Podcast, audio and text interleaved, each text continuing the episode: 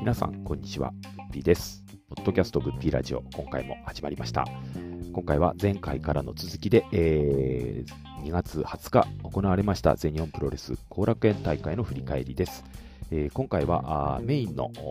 勝彦斎藤潤の試合を中心に、えー特に注目いただきたいのはあスカルさんの勝彦に対する熱い思いをぜひお聞きいただきたいと思います。それではどうぞ。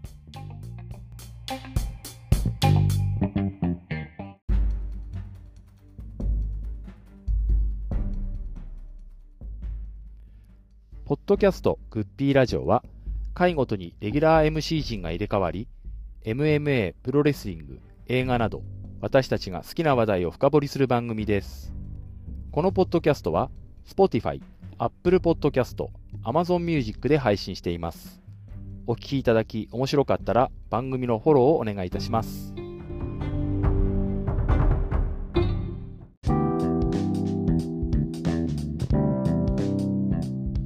ではあ一番肝心なんですけどもメインが三冠戦で中島克彦対斎藤玲だったんですが先ほど日テレ、えープロレスでもお話しましたが肩を怪我して欠場して、えー順に変わって、えー試合は18分11秒ノーザンライトボムから片指固めで克彦4度目防衛と。で試合後、まあ、私含めかなりの方がスワマが出てくると思ってたら安西だったということなんですが、まあ、この試合云々よりもまずこのか最近の勝彦についていろいろ皆さんに聞いてみたいんですけど、まあ、ゴンさんとはいろんな配信の中でいつも話しさせていただいてるんで、えーちょっとお二人に聞いてみたいんですけど、まあ、まずスカルさん、このこの年末、年末かな、11月、12月ぐらいからのこの闘魂スタイル劇場というか、勝彦の動向をずっとしばらくご覧になられてどうですか？はい。えー、っと、ただただ違和感とか不可解っていう言葉しか浮かばないんですよね。自分から進んでやってる感じをしがしないんですよ、僕見てると。えーなんか、うんアントニオ猪木オマージュとかっていう感じもしないんですよ。ああのー、なんて言うんですかね、あの、坊主の金髪になったりとか、あああのちょっと正常期をイメージした T シャツや それであの氷風呂なんていうのは猪木の糖尿病のの、治療ですよね、あれね。ええ。あそれをやってしかもそれブリーフも正常期っていうかトリコロールカラーっていうかあああいうのを身につけてたじゃないですか。あれ長州じゃないけど何がしたいんだこらっていう感じなんですよね あのだだ誰かがプロデュースして、それにただ乗ってるって感じなんですかね。自分でええしかも考えついてないと思うんだよ。しかもそのイメージ戦略がちょっとダダ滑りしてるっていうかうん あのだからお前 IGF にあんなことされるんだよっていうあの中島克彦なんで中島克彦って素材はいいと思うんですよその素材を台無しにしてんですよ料理人が。っうん。ていう感じなんですよね。まあ、プラスに作用してる感じは受けないですね。あの、ええ。あのなんで猪木っていうのがまず来んですよ。結局闘魂スタイルって言って今自分の中で闘魂スタイルって言って一番いいのはあの時の猪木だと思うんですよ。いやあのー勝彦の場合は猪木イズムよりも健介イズムをちょっと出していかないとダメだったんじゃないかなと。でもまあましてや大晦日での対対戦相手が元同門だった宮原だったんで。そこで、あの、俺俺が今全日本のど真ん中にいるお前はどうなんだとか、そういうような言い方だったらもっと乗れたんですよ。ただ、それをなんで猪木オマージュ？赤いマフラー？タオル？そしてなぜ新馬なぜアリボンマイエ？全部枕言葉になぜがつくんですよ。うん。正直言って中島和彦って嫌いじゃないんですよ。はいはいはい。あの体格であの蹴りとかなんかあのー底意地悪い攻撃の仕方をするとか。ほんでビンタ一発で相手を乗しちゃって秋山にプロレスしようぜっててめえはどうなんだっていうような感じも あってそういうなんていうんですかねちょっと尖ったっていうかそういうのは中島和彦の魅力だと思ったんですよ。それを全日本でも出していけばよかったのになんで猪木オマージュっていうそのあの猪木というキャラクターをなぞれば間違いないでしょっていうなんか安易な考えっていうかそれに乗っかっちゃってる中島和彦もどうかと思うしむしろ中島和彦が仮に猪木をリスペクトしているとししたんだったら乗っかるべきじゃなかったと思うんですよ。正直言って中島和彦にアントニオ猪木のイメージとかっていうのはないわけじゃないじゃないですか。例えば猪木との接点って言えば IGF でちょっと出てたっていうぐらいでそんなに深くないしいや別にあれやるのはいいんですけどややるのはいいっていうかその出し方っていうかそういうのがなんか間違ってるっていうかちょっとへ変な感じに映るんですよね。本当にリスペクトしてるなら出さないってなるほどね。でもそれはええそうかもしれないね。ええ例えばあれで中島和彦がレガースを脱いで猪木針に黒いショートタイツに黒いリングシューズに変えたっていうんだったらわかるんですよ。それで今までのファイトスタイルで戦うっていうんだったら自分は猪木さんを実は尊敬していてっていうような感じでそれで闘魂スタイルって言ったのがそもそもの間違いで。自分は馬場さんが立ち上げた団体に参戦することにななったけど自分は実は猪木さんのイズムっていうのを大切にしたいとかなんかっていうのでそれで馬場対猪木っていうのを自分なりに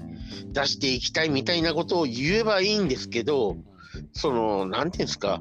直接アントニオ猪木を言っていないとか燃える闘魂は口にしていないとかって言ってその振る舞いがちょっと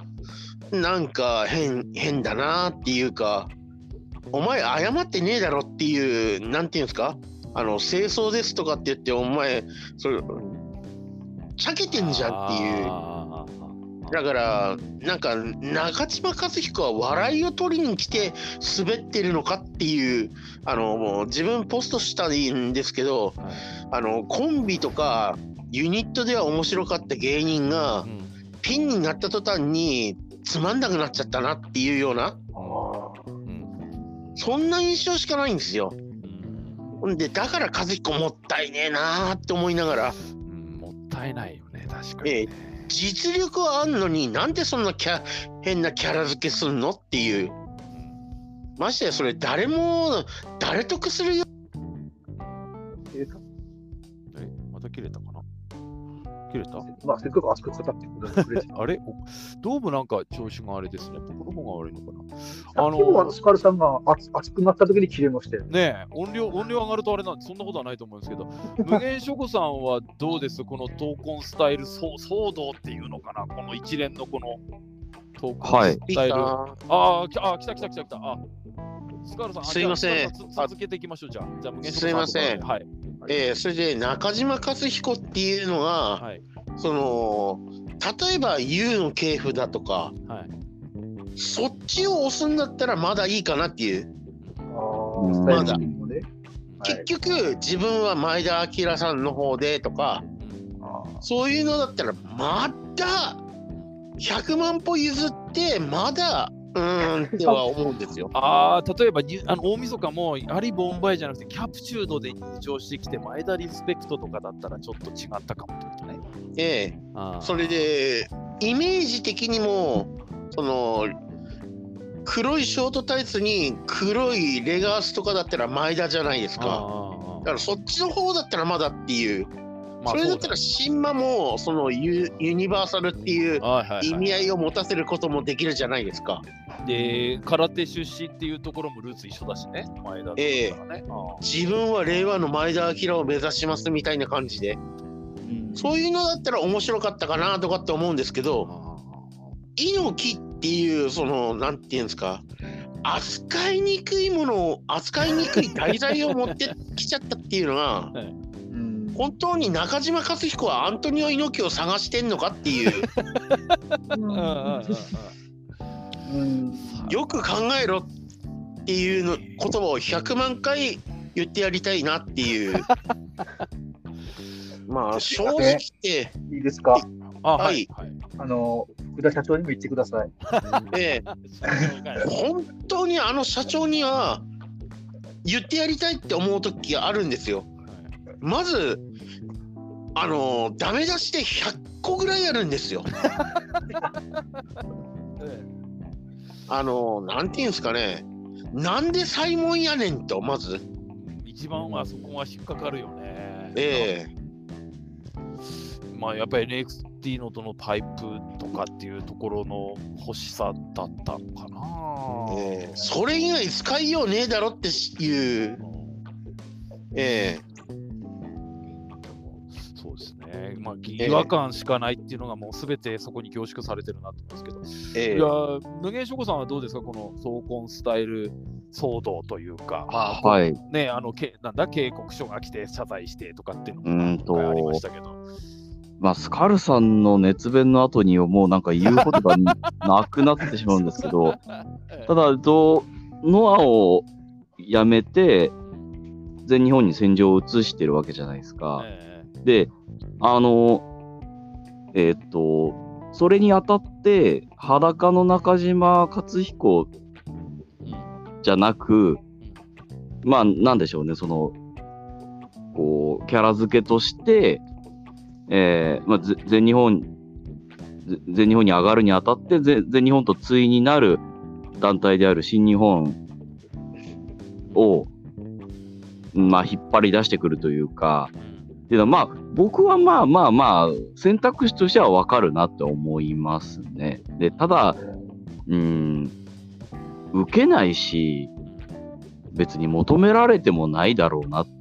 ていうのは、まあ、思いますね。普通にしてりゃいいのにっていう。で、まあ、かといって、じゃあ、その宮原の元先輩っていうのだけじゃ、ちょっと、その宮原以外の選手とやるときに、まあ、ちょっと弱いかなっていうのも、まあまあ、わかるんで、うーん。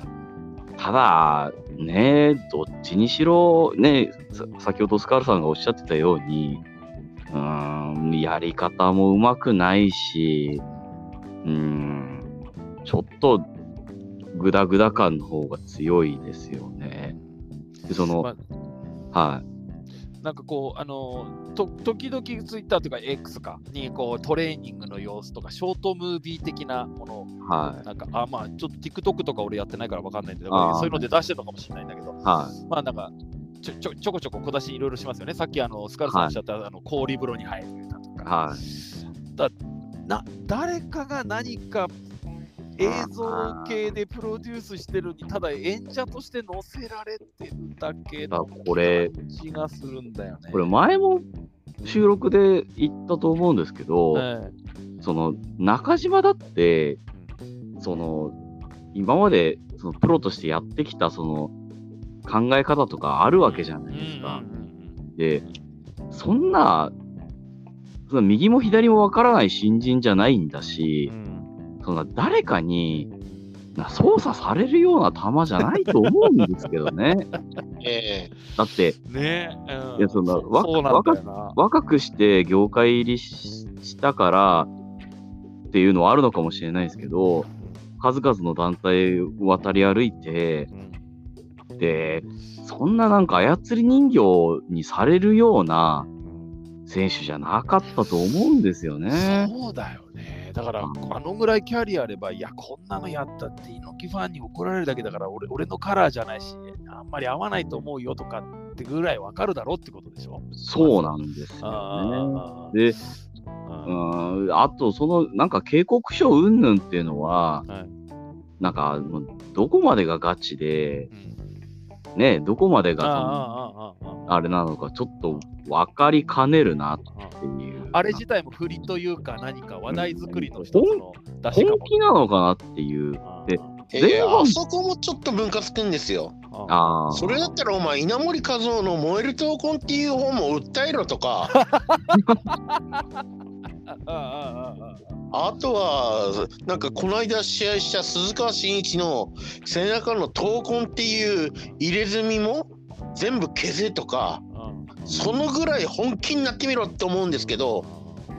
本当に闘魂スタイルって言って許せんのは今あん時の猪木だけなんですよ。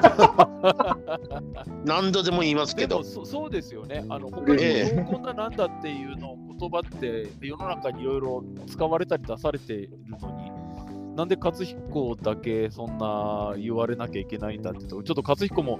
なんか被害者っていうかちょっと気の毒だなっていう。ただやってることはどうかはあれですけど。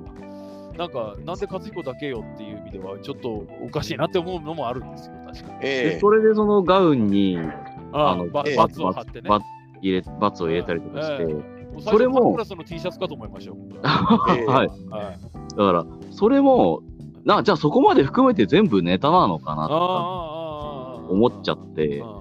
ええ。なんか、それもなみたいだな。から、例えばその、そういう路線で行こうとした、でもどうも受けていない。だからといって、自分で引っ込めるのは格好がつかない。だから、訴えられかけたから引っ込めるという体が欲しくて、わざと警告してもらったという可能性もなくもないんじゃないっていう。うんそういう線もあるのかことですよね。なあーえーななんかわかる。これ、これそれ自体がストーリーライン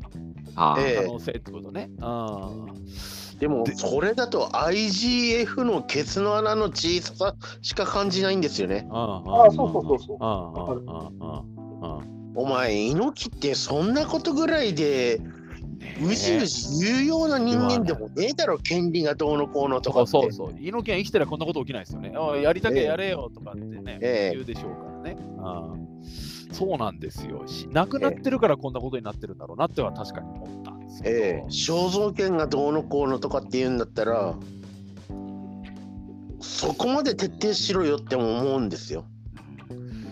この勝彦が投稿のだとかっていうことを言いながらも全日本に来たっていうところはスカルさんはどう思います？そこまで言うなら新日本に行けばいいだろうがっていう考え方もあると思うんですよ。えーっとそこの点で言えばあのさっき無限書庫さんが言った全日本との対立軸ということで新日本っていうのでイメージとして馬場対猪木っていうのでそれで闘魂スタイルっていうのを言い始めたっていうのは確かに理解できるんですけどそれってあまりにも古すぎるんでっていうのでまあ全日本に来たのってかつて無党全日本の頃にあのー佐々木健介と一緒にシリーズで参戦してた経験もあるのであそれで、えー全日本に行ってみたとかあと今の新日本だとうーんなんとなく勝彦はちょっとカラーがどこにも合わないというか 馴染まないというか。浮きそうですよね。あーえー浮きそうなんで全日本っていう選択はあのい一番良かったんじゃないかと思うんですよ。その宮原健人っていう自分にとってもう絶好の対立軸っていうか対戦相手っていうかアングルをアングルっていういう言い方もあれなんですけどその構造を描ける絶好の相手もいるし選択で言えばベストだったと思うんですけど本当にやり方がまずい。あれを考えた人間は本当にセンスもないしうん。頭も悪いとしか言いようがないですね。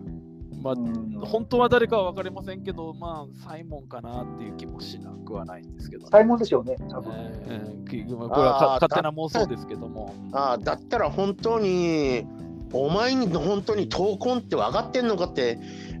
鼓膜破れるくらいピンタしてやりたいですよ。も でもしサイモンだったとしたら、サイモンだって IGF 側にいた人でしょっていう気もするんですよね。えだから、権利が何とかで出てくることもまたこれ不自然で、そうすると、無限翔子さんがおっしゃってたような、それ自体不利なんじゃねえのっていうのも、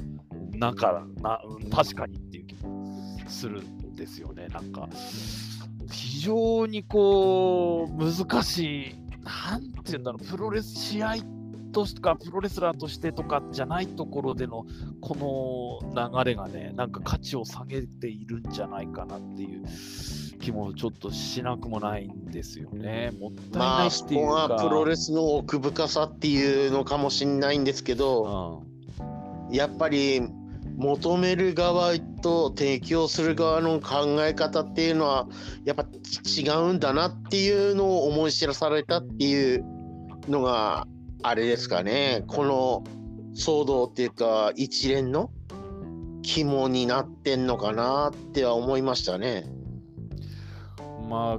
こうこれがいいのか悪いまあでもどうなんですかね。世の中の声私が見ている感じだと賛否っていう、まあ、言われるとまああまり快く思ってない人の方が多いかな。むしろ3があまり見当たらないかな。これ全日なんか本全体です藤田よね和之がいいんじゃないみたいなこと言ってたんですけど。ああれはいいんじゃないっていう。藤田は、はい、藤田は猪木詰めで言ってんなって感じーはするんで。あれはあれは闘魂というより猪木ズムですかあれはいいんじゃないっていうのはどうでもいいんじゃないですかね。ええ、だからそういうことですよ。結局そんなちっちゃいことはどうでもいいんだよみたいな感じなんで、それが猪木イズムだと思うんで、前が闘魂なるのだ何事だ、本当の闘魂は俺だとかって出てくる人もいないしね。ええだから、闘魂って簡単に口にしちゃいけないものになってしまっているのも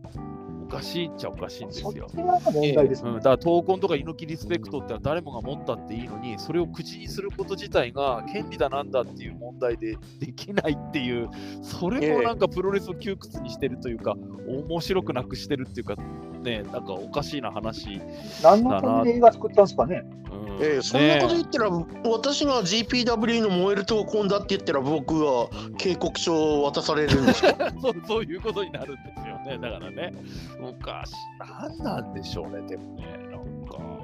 ただその、ちょっとこうビジネス的な側面で見るとと王道スタイルも闘魂スタイルも10月だか11月の段階で全日本プロレスが登録商標をしていた、まあ、特許特許じゃないんだけど商標をまあ、物販とかのことも考えてたと思うんですよ。そうすると、勝彦が参戦してくる前に、すでにそういうことは考えられていたとすると、これ、勝手な話ですけど、これ、勝彦じゃなくても誰でもよかった可能性もあるってことですよ。全日本からすると。勝彦が来たから勝彦にたまたまこの言葉背負わせたけど、その商標を取ったから誰かに背負わせる人は勝彦じゃなくても誰でもよかったという可能性もあんのかなとか、もうちょっと思ったりして、なんなんだろう単純に勝彦対宮原っていうライバルストーリーが描けるからライバルストーリーに味付けをしようどうしたらええやろかせやみたいな感じもしないでもないんですよ。闘魂スタイル王道スタイルとかっていうのは。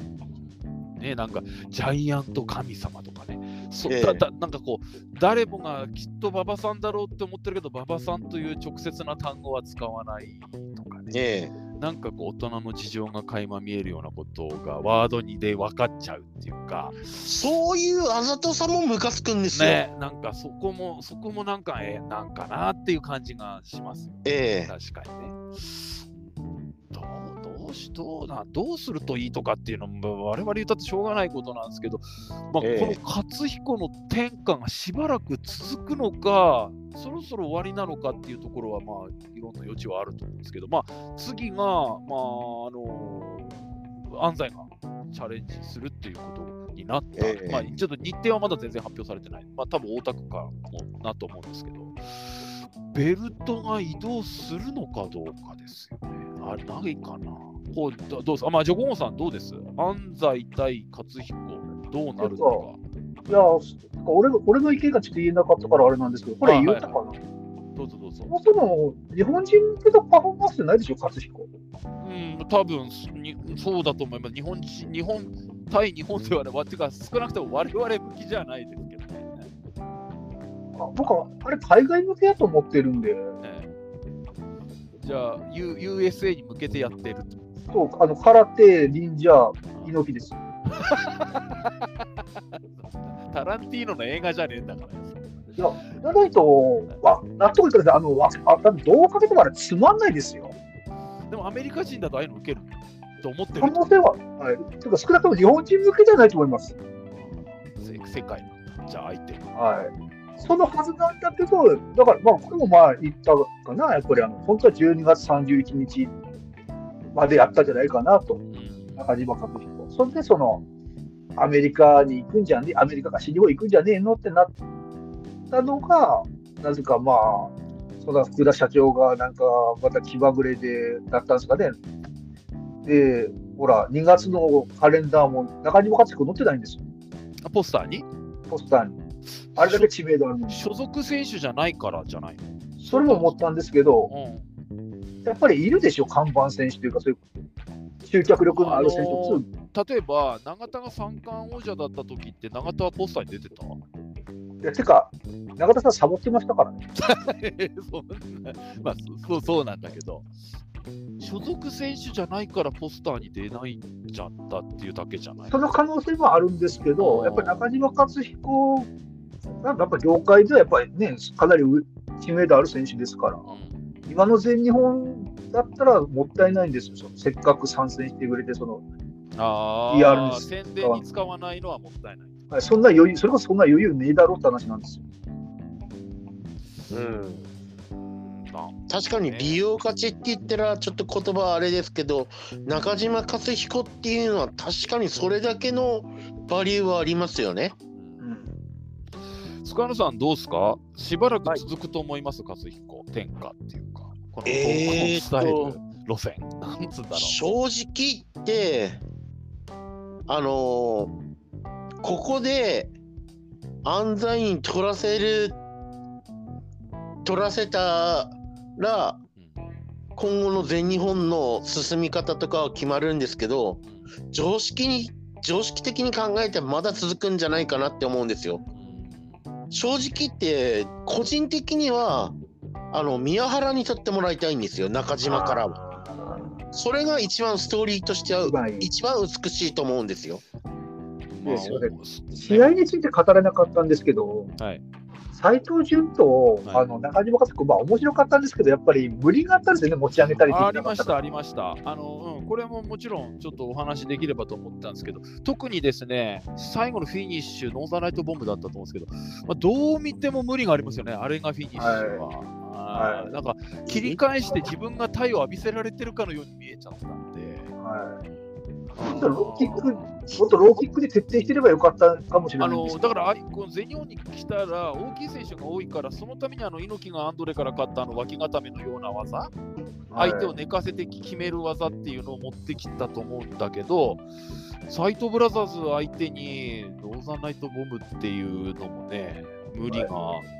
あるなっていう気もして試合の内容的にはそこは僕もちょっとんって思ったところはあったんですよ。チャーリー・デンプシーとか足の時はやっぱり面白かったんですけど、やっぱちょっと、まあ、その斎藤潤がまだプロレスキャリアが少ないのもありますけど、やっぱちょっと無理はありましたね。そうんそれもあのすごくちょっと感じたのは、あの2人でいつもタッグ屋としてすごく活躍してるんですけど、やっぱりあれですね、あのレレイの方が上手なんだなっては思った。あそれは、はい。うん、なんか僕もそれはすごくこう今回見て分かったっていうか、うん、あチャレンジャーとしての試合と見てて、ああ、順よりレイの方が上手。うんと、順がお兄さんで、レイが弟。で、だからまあうんはい、全日民間、あのね、勝木君劇中も我慢して盛り上げて、さっさとアメリカ行ってくれれば一番いいんですけど、うん続きそうな気はするんですよね。やっぱり今、スカルさんが言ったように、あの続けるならもう宮原に取り返すのが一番ベストなんですよ。うんねえ。それが一番美しいです。けどもう宮原はもうね、もうちょっと、き去年ね、永田さんに負けたりとか、もう犠牲になりまくってるから、ええまたその、落とされまくった株をまた戻すと大変なんですよね。ええこれでも勝彦が負けてしまうと勝彦って全日本で居場所なくなっちゃいますよね。なくならない？なんかチャンピオンだからいられてる感じもあると。そもそも僕はアメリカか新日本行くもんだと思ってたんで、あの最初の動きからして。負けて次の戦う場所へ旅立っていくって感じ。はい。あだと思ってたんで、だだから、正直、あのペケペケスタイルはちょっと誤算でしたね。ー もしええでもあれあ違った意味で見直したよ。そういうそういうセンスもあるんだ、この人といや。僕、あれは確かに正直あの、日本人向けやったと思った、正直。あそこはね。あそこは。ぼ僕とかはちょっとときめきましたもん。面白いな、この人って思いましたしね。あの、無限諸子さんはどうですか？た勝彦天下はしばらく続くのか、そろそろ終わりなのかっていうところ。どう思います？あれもしかして切れ切れたかな？切れたっぽいかな。どうどうですかね？じゃあ、あまあでも、ゴンゴさんも、スカルさんも、まずまずは、安西に負けることはないだろう。勝ってほしいですけど、というところは、まあ、まお二人とも。やっぱり、うん、中島のその今後の予定次第ですよ。あスケジュールがね、どうなってるかっていうことね。はい。本当に、まあこれが1年間の契約みたいな感じだったらまだしばらく続くかなっていうような気がしますね。本当はそのね、中島のその闘魂スタイルをで犠牲になったから、どんどん NXT から外人来てほしいんですけど、全然動きないでしょ。まあ別にあっちから資格が来るとかそういう感じの流れじゃないもんね。ないでしょ。うんまあスティーブン・リーガルが使えないってだけですよ。そんな。勝彦がアメリカに行くって言ったって何 ?NXT に行くってこと？でもなそうですよね。なんか昔のケンタっぽくなりそうな気しますもん。もまあまあ、それ可能性も否定できないんですけど、やっぱりノア出たら、やっぱそれぐらい、いやそうノノア出てすぐまだ現役続けられたら、それぐらい、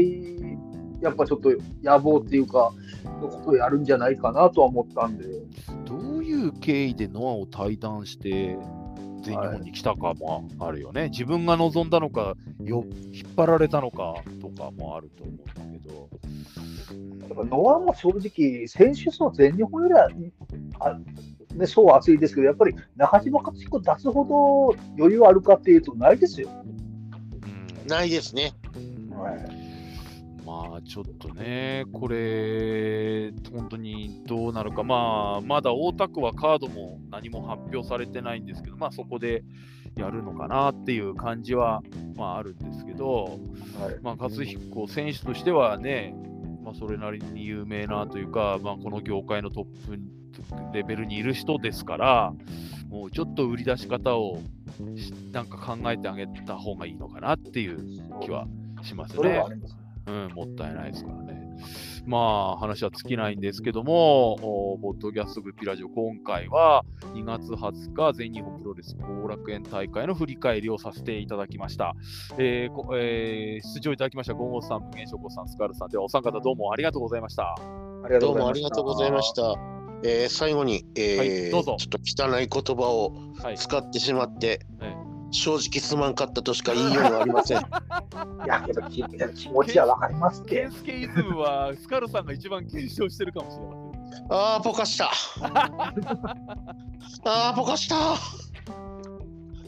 すまん、正直すまんかった。それではごきげんよう。さよなら。